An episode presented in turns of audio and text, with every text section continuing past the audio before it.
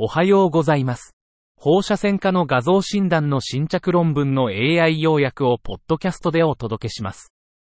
よろしくお願いいたします。論文タイトル、視神経萎縮を伴う成人発症の遺線性白質ジストロフィーに関する洞察、包括的な症例報告。Insight into adult onset metachromatic leukodystrophy with optic atrophy, a comprehensive case report. メタクロマチック白質ジストロフィー、ミドは、アリルスルファターゼ A 欠損から生じる上染色体劣性疾患です。ミドは中枢及び末梢の脱髄を引き起こします。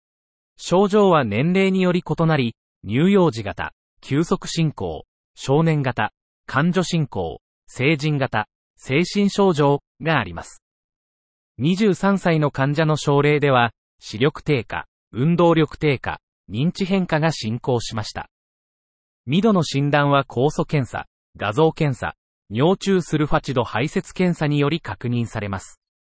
治療法は存在しませんが、症状緩和とサポートケア、特に造血管細胞移植が重要です。論文タイトル、物事は神経学的にも放射線学的にも見た目とは異なります。これは脊髄硬膜動静脈漏、スダフフを表す適切な表現です。Things are not what they seem neurologically and radiologically. An apt descriptor for spinal dural arteriovenous fistula, SDAVF. 脊髄硬膜動脈静脈漏、スダフフは脊髄に影響を及ぼす最も一般的な血管奇形です。通常、臨床的所見や放射線学的特徴にもかかわらず誤診されます。硬膜動脈静脈漏の診断確認には血管造影が必要です。治療は液体側線剤を用いた側線術または静脈結紮による手術です。症状の持続期間、神経症状の重症度、及び老行の静脈の成功した閉塞により、スダフフの結果と予後が決まります。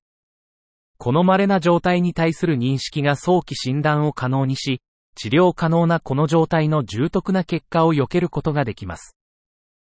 論文タイトル、ムコール症に続発する肺動脈下性動脈瘤の血管内管理、症例報告。Endovascular management of a pulmonary artery pseudoaneurysm secondary to mucormycosis, a case report. 肺動脈犠牲動脈瘤、PAP の発症は、肺年筋症、PM に二次的なものは非常に稀です。即時の介入がないと、PAP は生命を脅かす出血を引き起こす可能性があります。通常、血流を制限する手続きが行われます。本症例では、肺年筋症による PAP 患者の治療に内視強化コイル側線術が効果的に使用されました。論文タイトル、原発性視神経症神経症種、症例報告と文献レビュー。Primary optic nerve sheath schwannoma, a case report and literature review. シュワノーマスは末梢神経系の良性腫瘍で、手腕細胞から発生します。頭蓋内シュワノーマスは最も一般的には前庭下牛神経から発生し、次に第五神経から発生します。しかし、視神経症のシュワノーマスは手腕細胞が存在しないため非常に稀です。48歳の女性で視力低下と左側の突出を伴う視神経症シュワノーマの稀な症例を報告します。MRI は境界明瞭な眼下内腫瘍と脳包性外観を示しました。視神経シュワノーマの診断は手術切除後に組織学的に確認されました。論文タイトル、逆ミリッツ症候群。Reverse Marizzi syndrome. 40代男性が腹痛、横断、かゆみで当院を受診。アラジル症候群の起用歴あり、新生時期に胆道閉鎖症の誤診で胆脳空調吻合術を受ける。血液検査で高ビリルビン結晶、総ビリルビン 1.76mg 毎デシリットル、直接ビリルビン 1.06mg 毎デシリットル、と単重訴体、GGT78U マイリットル、アルプ 200U マイリットルを認める。腹部超音波検査では胆脳空調吻合術による空気単症のため評価が困難。CT 検査で肝内胆管と胆脳に空気単症、患者の原性胆管に結石が詰まっていることを確認。MRI 単管造影では単管と肝管を圧迫する胆石と上流の単管拡張を確認。ミリッツ症候群とは胆脳のハートマン脳または胆脳管に詰まった胆石が胆管を外圧する状態を指す。今回の症状はミリッツ症候群とは逆の状態であるため、逆ミリッツ症候群、レンツリマッテオ症候群、RMS と名付けることを提案する。論文タイトル。資源性粘液種、稀な腫瘍の症例報告。Odontogenic myxoma, a case report of a rare tumor. 資源性粘液種は稀で攻撃的な腫瘍です。画像診断による同定は、アメロブラストーマや動脈流性骨嚢胞との類似性から難しい場合があります。33歳の女性が右下顎に触診可能な痛みを伴う腫瘍を持っていました。CT スキャンでた脳胞腫瘍が確認され、資源性粘液種と診断されました。患者は部分的な手術切除と CO2 レーザー補助蒸発を受けました。1年間のフォローアップで、患者は良好な結果を示し、腫瘍の成長の兆候はありませんでした。この症例報告は、資源性粘液種の診断上の課題を強調し、年齢を重要な診断特徴としています。論文タイトル。小児患者における過腸間膜静脈を介した上、直腸静脈の直接経費側線術、症例報告。Direct percutaneous embolization of superior rectal veins via an inferior mesenteric vein in a pediatric patient, a case report. ポータル高血圧は、ポータル圧勾配の増加を特徴とする一般的な症候群です。その重要性は、その合併症の頻度と重症度から来ています。直腸静脈瘤はポータル高血圧患者に比較的一般的で、出血率は少ないですが、直腸静脈瘤出血は複雑で時には命に関わる状態です。直腸静脈瘤出血の管理はまだ適切に確立されていません。内視鏡検査、手術、またはチップスを異なる病院によるポータル高血圧による消化管出血の患者に行うことができます。我々は、内視鏡、手術、またはティップス管理に耐性のある7歳の女性患者で、下腸管膜静脈を通じて複数の曲がった上部直腸静脈流の直接腹部戦士側線術の成功例を報告します。論文タイトル。チブサの死亡腫瘍冬眠種、症例報告と文献レビュー。Lipoma like hibernoma of the breast, a case report and literature review. ヒベルノーマは、ブラウン脂肪細胞からなる珍しい良性腫瘍です。4つの組織学的変異があり、典型的なパターン、粘液様、脂肪種様、防水細胞変異があります。チブサの脂肪種様ヒベルノーマは稀です。このケースでは、72歳の女性が右チブサに1年間存在していた快感を訴えました。物理的な検査では、14センチメートルの塊が確認されました。画像検査では、右チブサの下内側に固形の塊が見られました。最初は程度の死亡肉種と診断されましたが、組織病理学的研究により、死亡種様ヒベルノーマと判明しました。論文タイトル。ハイブリッド CT 及び F18 プスマペットによって検出された腎細胞癌における肺腫瘍側線症。Pulmonary tumor embolism in renal cell carcinoma detected by hybrid CT and F18 PSMA PET。75歳の女性で、前立腺特異的膜抗原用電子放射断層撮影際ステージングスキャンで肺腫瘍側線が偶然検出されました。腎細胞癌の寛解とパゾパニブ全身療法、そして4年前の右腎摘出の背景があります。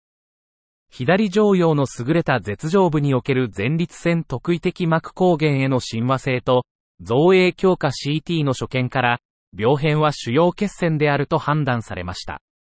この症例は、造影強化 CT を前立腺特異的膜抗原用電子放射断層撮影に組み込む効果性と、肺腫瘍側線の稀な診断を考慮することの重要性を強調しています。論文タイトル。小児腫瘍学におけるイメージングバイオマーカーとラジオミクス、プリマージュ、癌の個別診断と予後をサポートするためのプレディクティブインシリコマルチスケールアナリティクス、イメージングバイオマーカーによる強化、プロジェクトからの見解。Imaging biomarkers and radiomics in pediatric oncology. A view from the PRIMAGE, predictive in silico multiscale analytics to support cancer personalized diagnosis and prognosis, empowered by imaging biomarkers, project. このレビューは、プリマージュプロジェクトの一環として、小児腫瘍学における診断と予後の改善を目指す非侵襲的で信頼性のある方法としてのイメージングバイオマーカーの実用的な開発を紹介しています。プリマージュプロジェクトは、神経芽細胞種と拡散性脳幹グリオーマという2種類の小児がんの全体的な管理と意思決定を強化することを目指した医療画像由来の AI ソリューションの開発に焦点を当てたヨーロッパの多センター研究イニシアチブです。これを可能にするために、プリマージュプロジェクトは、画像、臨床、分子データを組み合わせたオープンクラウドプラットフォームを作成し、このデータから開発された AI モデルと組み合わせて、これら2つの癌を管理する臨床医のための包括的な意思決定支援環境を作り出しました。これを達成するために、標準化されたデータ処理と分析ワークフローが実装され、様々な臨床エンドポイントに対する堅牢で信頼性のある予測を生成しました。MR 画像の調和と登録がワークフローの一部として行われました。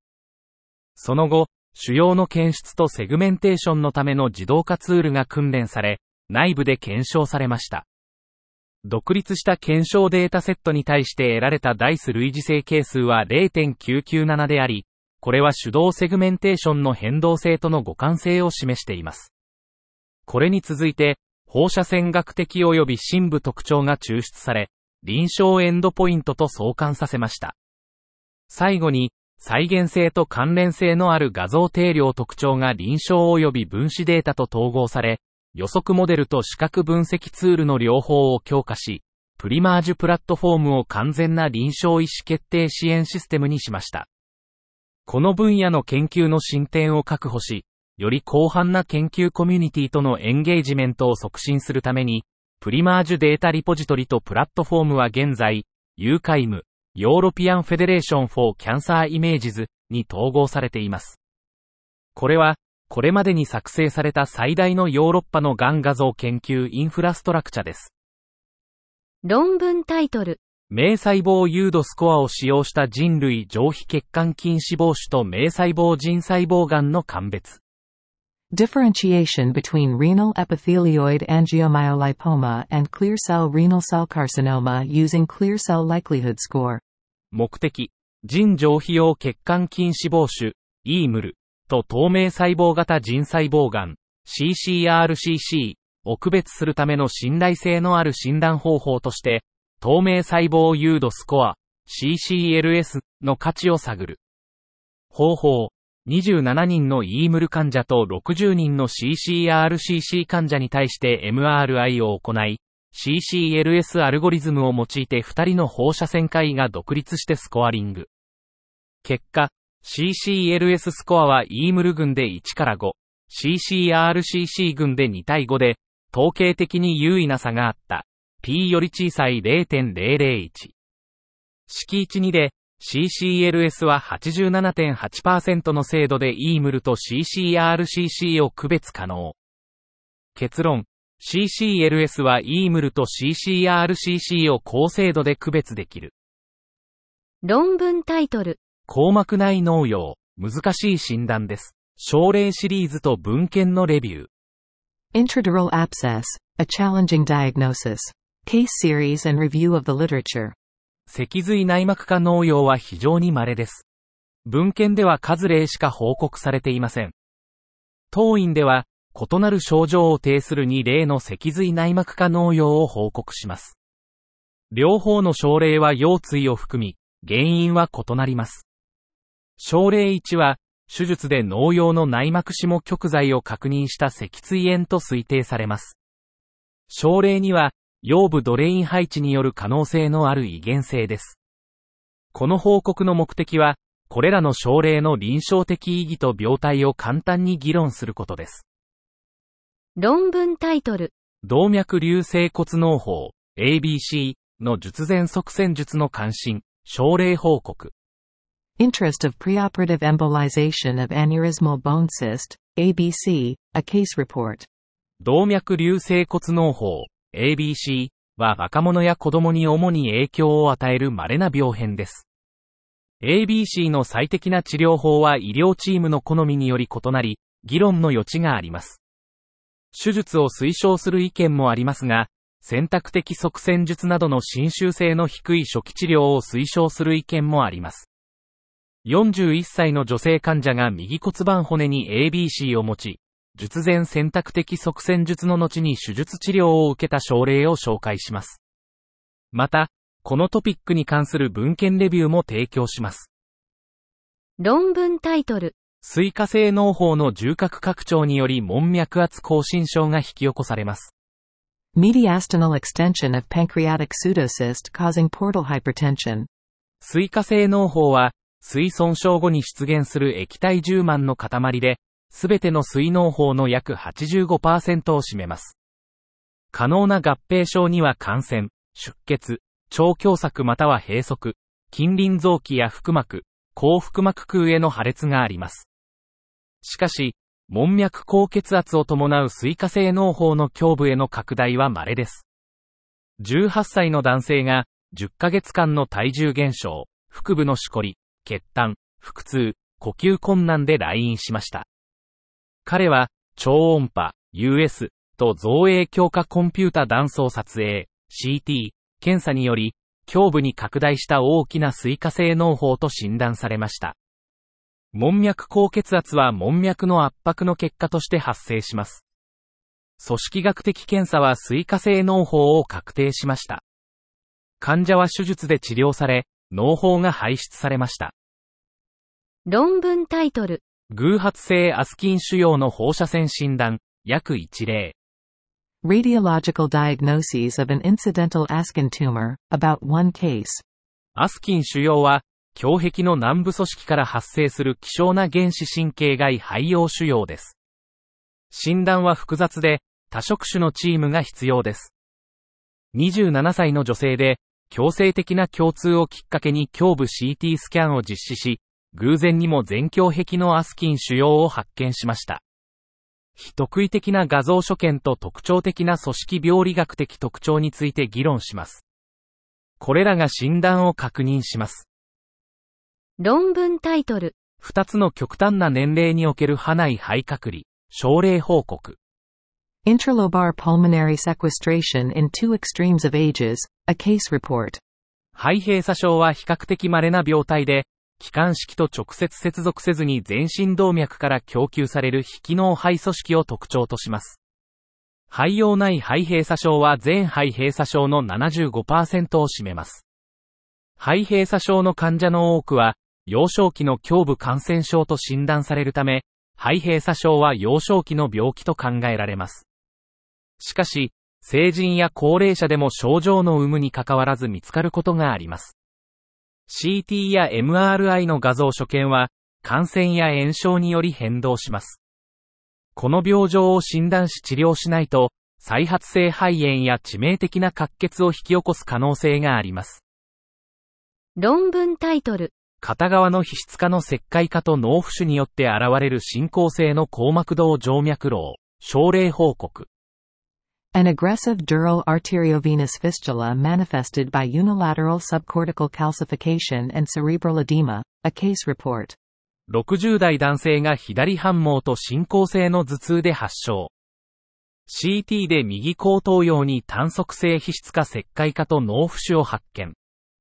初期の診断はオリゴデンドログリオーマの疑いだったが、10日後に脳出血が発生。MRI で二足性外形動脈と皮質静脈の拡張、流れの空洞を示す。脳血管造影で気性静脈動動脈瘻、ボーデンタイプ3を確認。患者はオニキスを使用した強動脈側線術で成功裏に治療。石灰化と浮腫は通常、脳腫瘍と関連があるが、このケースでは重度の皮質静脈逆流を伴う硬膜動脈静脈瘻を示していた。